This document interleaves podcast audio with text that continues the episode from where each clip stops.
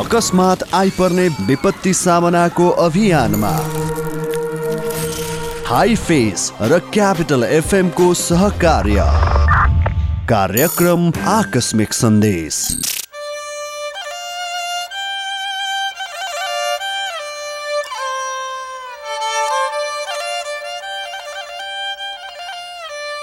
नमस्कार। आकस्मिक सन्देशमा स्वागत छ म कृष्ण तिमल सिन्हा।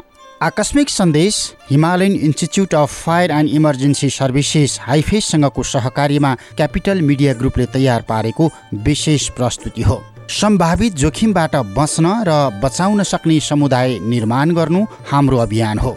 विपदमा हुने क्षति न्यूनीकरणमा जुट्न समुदायलाई अभिप्रेरित गर्नु हाम्रो लक्ष्य हो। जसका लागि हामी विपत्तिको प्रभावकारी सामना तथा जोखिम व्यवस्थापनसँग सम्बन्धित सिप बढाउनका लागि लगातार केन्द्रित रहँदै आएका छौँ। कार्यक्रमको सुरुमा विपत्तिजन्य घटना विविध। सङ्खुवा सभाका प्रमुख जिल्ला अधिकारी जीवन प्रसाद आचार्यले सङ्खुवा सभाको पहिरोमा परेर हराइरहेका सबैको खोजी कार्य भइरहेको बताउनु भएको छ। उहाँले जिल्लाको सिलेसोङ गाउँपालिकामा पहिरोमा पुरिएर बेपत्ता भएका एघारजनाको स्थानीय सुरक्षाकर्मीबाट खोजी भइरहेको जानकारी दिनुभयो। जिल्लामा गएको पहिरोमा परि एक सय अडतिस घर विस्थापित भएको र सबैलाई पहिरोको जोखिम कम भएको क्षेत्रमा स्थानान्तरण गरिएको उहाँले बताउनुभयो।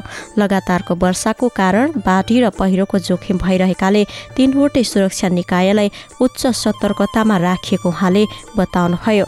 बाढी र पहिरोबाट धनजनको क्षति कम गर्न स्थानीय विपद व्यवस्थापन समिति मार्फत काम भइरहेको उहाँको भनाइ छ। उहाँले पीडितहरूलाई राहत र पहिरो गएको ठाउँमा थप क्षति हुन नदिन तार जालीको व्यवस्थापन गरिएको बताउनुभयो। अहिले बाढी र पहिरोबाट भएको क्षतिको विवरण सङ्कलन गर्ने काम स्थानीय निकाय मार्फत भइरहेको छ।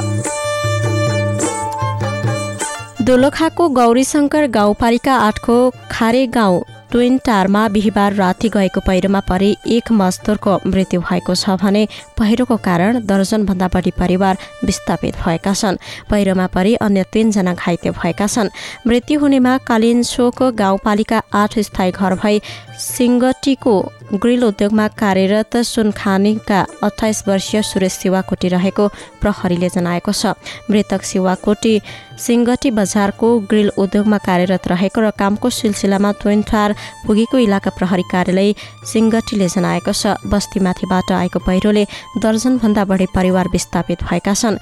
प्रहरीका अनुसार गौरीशङ्कर छ स्थित गुरुम्फी बजारमा सुरी खोलाको बाढी पसेको छ। बाढी बजारमा छिर्दा एक स्वास्थ्य चौकी सहित दर्जनभन्दा बढी घरमा क्षति पुगेको स्थानीयले बताएका छन्।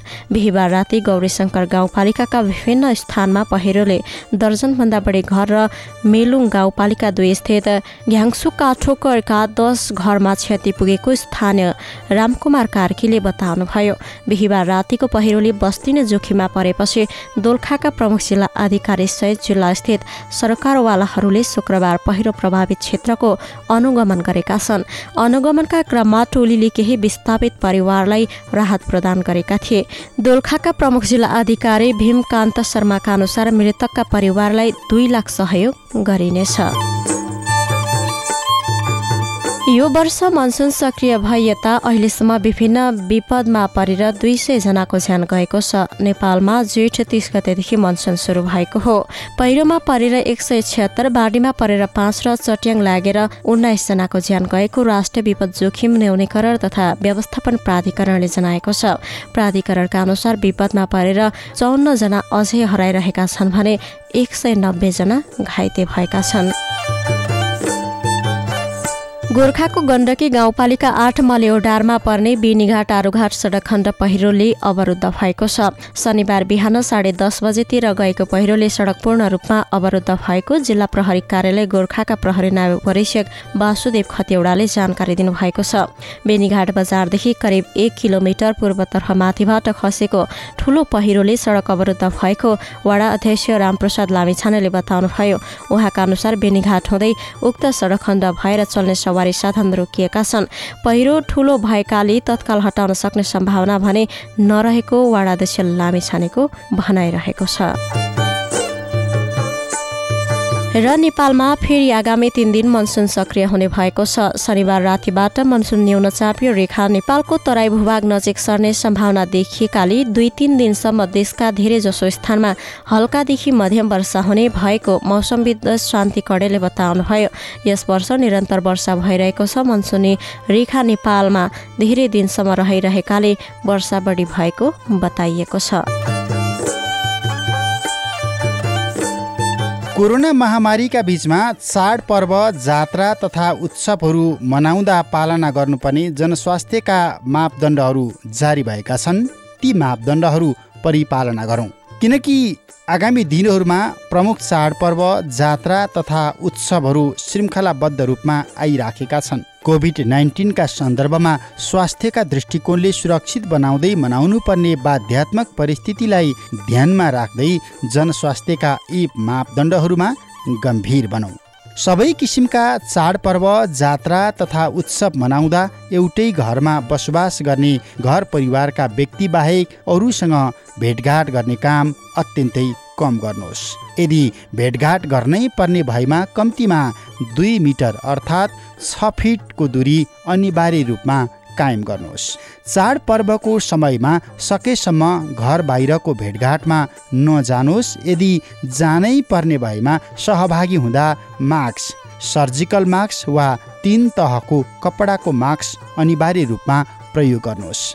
चाडपर्व जात्रा तथा उत्सव मनाउने कार्यक्रम स्थलमा प्रवेश गर्दा अनिवार्य रूपले साबुन पानीले हात धुनुहोस् अथवा सेनिटाइजर प्रयोग गर्नुहोस्। धार्मिक स्थलमा हुने हरेक भेलामा कार्यक्रममा बढीमा पच्चिसजना मात्रै भेला हुन पाउने व्यवस्था छ। त्यसैले यो व्यवस्था परिपालना गर्नुहोस्। अभिवादन गर्दा भौतिक दूरी कायम गरी टाढैबाट नमस्कार गर्नुहोस् अथवा अभिवादन गर्नुहोस्। तर अङ्गालो मार्ने शरीर छुने वा हात मिलाउने कुनै प्रकारको अभिवादन नगर्नुहोस्। रेलिङ बार आदि सतहहरू देवी देवताका मूर्तिहरू धेरै व्यक्तिले छोएका हुन सक्छन् प्रयोग गरेका हुन सक्छन्। त्यसकारण यी सामग्रीहरू सम्भव भएसम्म नछुनुहोस् अनुहारको टी क्षेत्र अर्थात् आँखा नाक र मुख सकेसम्म नछुनुहोस् यदि छुनै परेमा हात धोएर वा हातमा सेनिटाइजर प्रयोग गरेर मात्रै छुने गर्नुहोस्। खोक्दा वा हाक्छ्यौँ गर्दा रुमाल वा टिस्यु पेपरले मुख छोप्नुहोस्। यदि उक्त सम्भव छैन भने कुहिनाले भए पनि हाक्छ्यौँ गर्दा मुख छोप्नुहोस्। सार्वजनिक स्थानमा जथाभावी थुक्ने बानी तत्कालै छाड्नुहोस्।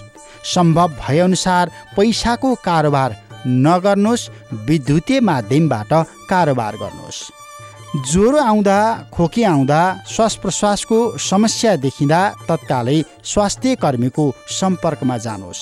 साठी वर्षभन्दा बढी उमेरका व्यक्तिहरू बढी जोखिममा देखिएका छन्। बाह्र वर्ष मुनिका बालबालिकाहरू बढी जोखिममा छन्। गर्भवती तथा सुत्केरी महिलाहरू बढी जोखिममा छन्। रोग प्रतिरोधात्मक क्षमता कम भएका व्यक्तिहरू बढी जोखिममा छन्। त्यसकारण यी र यस्ता समुदायका व्यक्तिहरूको स्वास्थ्यमा विशेष ध्यान पुर्याउनुहोस्।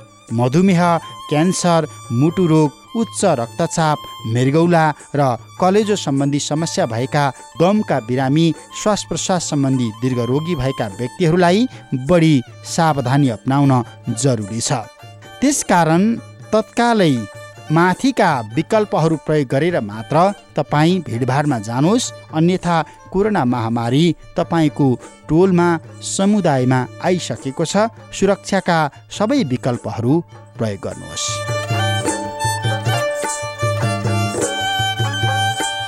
जस्तो अहिले कोरोना भाइरस सङ्क्रमणको सङ्क्रमणलाई हेर्दाखेरि नेपाल अहिले कुन चरणमा छ अहिलेको अवस्थामा? अब वास्तवमा यो कस्तो छ भने नि कोरोना भाइरसको सङ्क्रमणको प्रकृतिलाई चाहिँ हेरेर त्यो स्थितिलाई वर्गीकरण गरिन्छ। त्यस अनुसार चाहिँ अब हामीले धेरै पटक चर्चा गरिसकेको हुनाले अहिले हामी चाहिँ तेस्रो फेजको सङ्घारमा छौँ भन्ने अहिलेको चाहिँ अनुमान रहेको छ। है तेस्रो फेज भनेको चाहिँ यो सामुदायिक स्तरमा हुने सङ्क्रमण हो। त्यसको सङ्घारमा छौँ अथवा चाहिँ सङ्केतहरू हामीसँग प्रशस्त भइसकेको छ। समुदायमा सङ्क्रमण भएको। तर एउटा कुरा हामीले असाध्यै बुझ्नुपर्ने कुरा चाहिँ के छ भने प्रकोपको भार हुन्छ नि अथवा चाहिँ हाम्रो नियन्त्रणमा छ कि छैन अथवा चाहिँ हामीलाई यसले चाहिँ कतिको प्रभाव पार्छ भन्ने कुरा चाहिँ खालि संक्रमणको चरणले मात्रै चाहिँ निर्धारण गर्दैन। र तेस्रो चरणमै प्रवेश गर्दाखेरि पनि यदि संक्रमणको त्यो गति यदि त्यो निम्न छ भने संक्रमणको गति चाहिँ एकदमै सुस्त छ भने समुदायमा संक्रमण जाँदैमा त्यो चाहिँ हाम्रो नियन्त्रणभन्दा बाहिर गयो भनेर त्यो भन्ने स्थिति चाहिँ होइन। जस्तो संक्रमण समुदायमा गयो। त्यसको भन्दा मतलब संक्रमणमा चाहिँ संक्रमणको स्रोत फेला पर्यो। अब त्यो संक्रमितबाट चाहिँ अर्कोमा सर्किन्छ अर्कोबाट दुईजना दुईजनाबाट चारजना हुँदै सर त्यो चाहिँ संक्रमण विस्तार हुँदै जाने हो। तर यदि हामीले त्यो प्रक्रियालाई त्यो संक्रमणको चाहिँ चेनलाई बिचमा चाहिँ टुटाउन सक्यौँ भनेदेखि त समुदायमा संक्रमण गयो पनि त्यो त व्यापक फैलिँदैन नि। समुदाय स्तरमा यो जुन संक्रमण फाटोफुट देखिन सुरु भइसकेको छ होइन? यसले के सङ्केत गर्दैछ? जस्तो नेपालमा भयावह स्थिति सृजना हुनेवाला छ है भनेर स्वास्थ्य प्रवक्ताले समेत भनिसकेको अवस्था छ। अनि यो अहिले यो समुदाय स्तरमा जुन यो संक्रमण फैलिने गति छ यसलाई न्यून बनाउनको लागि चाहिँ अहिले भइरहेको प्रयास पर्याप्त छ त? समुदाय स्तरमा चाहिँ संक्रमण फैलिँदैमा स्थिति भयावह भइहाल्छ भन्ने होइन।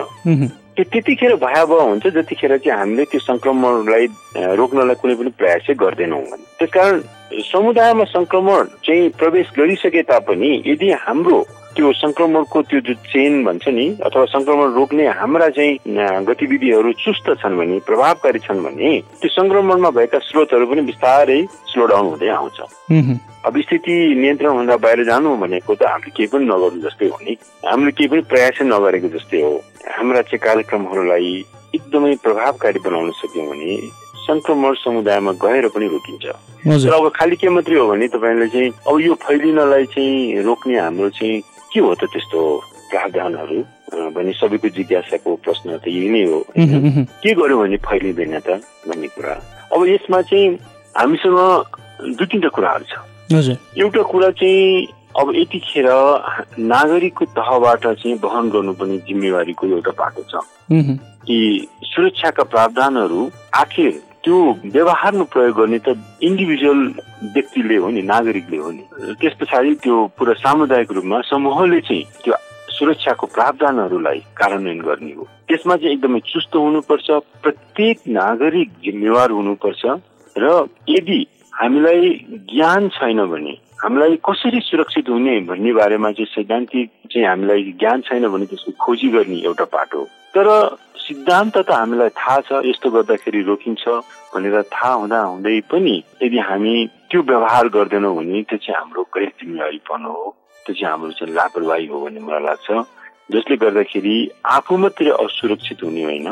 हामी अरूलाई पनि असुरक्षित बनाउँछौँ समुदायलाई पनि असुरक्षित बनाउँछौँ होइन? अब सरकारले गर्नुपर्ने मुख्य काम चाहिँ के छ भने सङ्क्रमितहरूको पहिचान गर्ने हो। पहिचानै हुन सकेको छैन भनेदेखि उसबाट सर्ने जोखिम त बढी नै हाल्छ। त्यसले गर्दाखेरि त्यो भनेको परीक्षण नै गर्ने हो। नागरिकहरूले सरकारसँग हातेमालो गर्ने सहकार्य गर्ने आफ्नो ठाउँमा छ तर पनि अहम भूमिका त सरकारकै हो यसमा। जस्तो यो भने कि अहिले नेपालमा अहिले यो संक्रमण दर बढ्दै गइरहेको अवस्थामा अहिले जति परीक्षणको दायरा बढाइएको छ त्यो पर्याप्त छ कि छैन? अनि अहिले यो जुन स्मार्ट लकडाउनको कुराहरू उठिरहेका छन् अर्थात् नेपालमा फेरि पनि अब लकडाउन गर्नुपर्ने अवस्था सृजना हुन लागेको हो त? होइन अब यस्तो छ। के छ भने अब यो अनेक यो हामीले शब्दहरूसँग खेलिरहेका छौँ अब अहिले आधिकारिक रूपबाट चाहिँ मलाई लाग्दैन कसैले यसलाई व्याख्या गर्न सक्छ भनेर। स्मार्ट लकडाउन भनेको के हो? त्यस्तै गरेर अब पछिल्लो समय चाहिँ प्रशासनिक तहबाट सटडाउन भन्ने शब्द प्रयोग भयो। होइन अब सटडाउन भनेको के हो है? सिलबन्दी भन्ने अर्को शब्दहरू छन्। होइन त्यो सिलबन्दी भनेको के हो? यस्ता यस शब्दको कुराहरूलाई अलिकति राष्ट्रिय तहमा अलिक बुझ्ने भाषामा त्यसलाई चाहिँ प्रयोग गरिनुपर्छ। र यस्ता कुराहरू एकदमै केन्द्रीय तहबाट चाहिँ निर्णय हुनुपर्छ। तपाईँले अहिले सोधेको प्रश्नको जवाब दिने स्थितिमा म पनि छैन। कि यो स्मार्ट लकडाउन भनेको चाहिँ खासमा के अर्थ राख्छ भनेर है त्यसैले त्यो स्पष्टता नहुन्जेलसम्म मैले यहाँ चाहिँ यसलाई व्याख्या गर्न उपयुक्त हुन्छ जस्तो पनि मलाई लाग्दैन। यो लकडाउन मात्रै यो सङ्क्रमणलाई रोक्ने उपाय होइन। यो कुरा बुझ्नु बहुत जरुरी छ। यदि त्यो लकडाउन सँगसँगै सङ्क्रमण रोक्ने अरू व्यवस्थापन चाहिँ चुस्त हुन सकेन भने लकडाउनले मात्रै सङ्क्रमण रोक्न सक्दैन। दोस्रो कुरो लकडाउन भनेको यो सधैँभरि चाहिँ कार्यान्वयन गर्ने विधि हुँदै हुँदैन। यो परीक्षणको दायरा पनि अहिले यो जति बढाइएको छ यो पनि पर्याप्त छैन। परीक्षणको सैद्धान्तिक हिसाबले चाहिँ सरकारले स्वीकार गरिसकेको छ परीक्षणको दायरा बढाउने कुराहरू परीक्षणको संख्या पनि बढाउने कुराहरू। तर व्यवहारमा चाहिँ कस्तो देखिन्छ भने अहिले हामीले खालि नम्बरको मात्रै कुरा गरेर हुँदैन सङ्ख्याको मात्रै कुरा गरेर हुँदैन। है यद्यपि हामी दैनिक दस हजार गर्छौँ भनेर चाहिँ घोषणा भएको थियो। छ हजार अहिले जुन गरिरहेको छ त्यो नै यथेष्ट पो हो कि? होइन हुनसक्ला हामीलाई चाहिँ अरू बाह्र पन्ध्र हजार चाहिन्छ अथवा बिस हजार चाहिन्छ दस हजारको सीमाले पुग्दैन त्यो पो चाहिन्छ कि? त्यो वैज्ञानिक आधार सहितको चाहिँ अनुमान गरेर अनि मात्रै हामीले चाहिँ योजना बनाउनु पर्ने हुन्छ। योभन्दा धेरै सङ्ख्याको चाहिँ जरुरत पर्न सक्छ होला। अब अहिलेको काठमाडौँको यो अवस्थालाई हेर्दाखेरि कतिको जोखिमयुक्त देख्नुहुन्छ तपाईँ? लकडाउन खोल्ने बित्तिकै स्वाभाविक रूपमा काठमाडौँ राजधानी जस्तो ठाउँमा मानिसहरूको गतिविधि त बढ्छ। र मानिसहरूको गतिविधि बढ्छ भनेको यहाँ यो उपत्यका अथवा सहरमा मात्रै होइन कि त्यसको मोबिलिटी पनि बढ्छ। बाहिरबाट आउने जाने बाहिर आउने बाहिरबाट आउने बाहिर जाने त्यो गतिविधिहरू स्वाभाविक रूपमा बढ्छ होइन? हो त्यो मोबिलिटी बढ्दाखेरि त्यसको लागि सावधानी चाहिँ के अप्नाउने त? ताकि सङ्क्रमणलाई चाहिँ हामीले चाहिँ रोक्न सकौँ भन्ने त्यो तयारी त हुनु जरुरी थियो नि त। एकदमै जरुरी थियो। त्यसलाई चाहिँ रोक्नको लागि हामीले चाहिँ गर्नुपर्ने जुन तयारी थियो त्यो यथेष्ट भएन। त्यसो हुँदाखेरि अहिलेको स्थितिमा यदि हामीले यही स्थितिलाई चाहिँ निरन्तरता दिने हो भने सङ्क्रमण योभन्दा माथि जान सक्ने सम्भावनाहरू प्रचुर छ। अब अहिले यो पछिल्लो समय दैनिक तिन चारजना दुई तिनजना मानिसहरूको चाहिँ यो सङ्क्रमितहरूको चाहिँ मृत्यु भइरहेको देखिन्छ। अहिले यो मृत्यु दर बढेको हो? यो किन बढिरहेको छ? मृत्यु दर त बढेको नै हो नि। सङ्ख्यात्मक हिसाबले पनि मृत्यु दर चाहिँ बढेको हो। अब यो किन बढेको छ भन्ने बारेमा चाहिँ त्यसका थुप्रा थुप्रा सम्भावनाहरू हुन्छ। किनभने यही कारणले बढेको हो भनेर अहिले हामीले चाहिँ ठ्याक्कै त्यस्तो किसिमको चाहिँ वैज्ञानिक आधारहरू तिर्स्याउन सकिँदैन। अहिले हामी सम्भावनाका कुराहरू मात्रै गर्ने है त्यो सम्भावनाहरूमध्ये चाहिँ के छ भने पहिलो सम्भावना त अब मृत्यु हुने चाहिँ जोखिम सबैमा एउटै खालको हुँदैन है? सङ्क्रमितहरूको चाहिँ अवस्थाले चाहिँ मृत्यु हुने सम्भावनालाई चाहिँ निर्धारण गर्छ। जस जसको चाहिँ यो कोरोना सङ्क्रमणको चाहिँ कारणले मृत्यु भयो। मृत्यु हुनेहरूको हामीले गुमाएका नागरिकहरूको चाहिँ एकदमै राम्रोसँग विश्लेषण गर्नुपर्छ कि उहाँहरूको अवस्था के थियो। होइन? एउटा पाटो त्यो हो। दोस्रो पाटो हामीले सङ्क्रमितहरूको चाहिँ सही ढङ्गबाट व्यवस्थापन गर्न सक्यौँ कि सकेनौँ। त्यो मूल्याङ्कनको अर्को पाटो हो। होइन? किनभने सङ्क्रमितहरू एउटा अस्पतालबाट अर्को अस्पताल अर्कोबाट अर्को अस्पतालमा चाहिँ त्यो रेफर गर्दा गर्दै बाटोमा मरेको केसहरू पनि हामी थुप्रै देखेका छौँ। अब त्यस्तो यदि अवस्था हो भनेदेखि हाम्रो व्यवस्थापनमाथि चाहिँ साँच्चै नै हामीले चाहिँ एकचोटि चाहिँ रिभ्यू गर्नै पर्छ। कि हामी ठिक ढङ्गबाट चाहिँ सङ्क्रमितहरूको व्यवस्थापन गरिरहेका छौँ कि छैनौँ? तेस्रो पाटो खालि यो चाहिँ हामीसँग यथेष्ट मात्रामा सहुलियत र सुविधा छ कि छैन भन्ने मात्रै कुरा होइन। भएको सहुलियत र सुविधाको पनि प्रभावकारी ढङ्गबाट व्यवस्थापन भएको छ कि छैन भन्ने प्रश्न हो। हामी सबै सतर्क पनि छौँ। हामीले चाहिँ इमान्दारिता साथ के अरे सङ्क्रमितहरूको चाहिँ व्यवस्थापन पनि गर्न खोजिरहेका छौँ तर हामीसँग सुविधाहरू छन् कि छैन। हामीलाई चाहिँ जस्तो चाहिने औषधि छ कि छैन। होइन?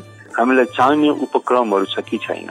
हामीलाई चाहिने अरू खालका चाहिँ वातावरणहरू छ कि छैन? यसको पनि हामीले अब लेखाजोखा गर्ने बेला त भयो नि। सायद यो औषधि भइदिएको भए बाँच्थ्यो कि? सायद यस्तो चाहिँ हामीसँग चाहिँ उपकरण भइदिएको भए बाँच्थ्यो कि? भन्ने प्रश्न त एकचोटि हामीले रिभ्यू गर्नु बेला भयो है त्यसो हुँदाखेरि एउटा चाहिँ हाम्रो व्यवस्थापनको पाटो छ।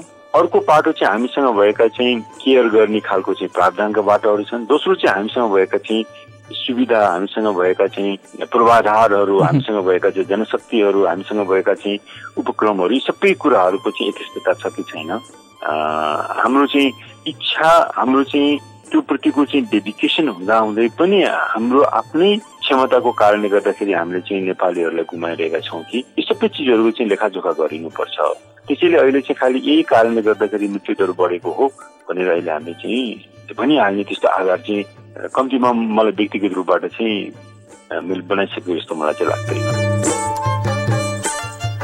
हवस् त।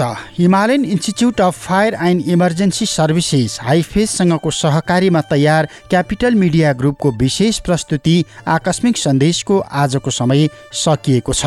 कार्यक्रम उत्पादन सहकर्मी प्रतीक नेउपाने समिसा नेपाली प्राविधिक मित्र विश्वराज विष्टका साथ म कृष्ण तिमल सिन्हा बिदा हुन्छु। भोगेको विपत्ति कहिल्यै नबिर्सौँ। विपत्तिबाट पाठ सिकौँ र क्षति दोहोरिन नदिउँ। नमस्कार।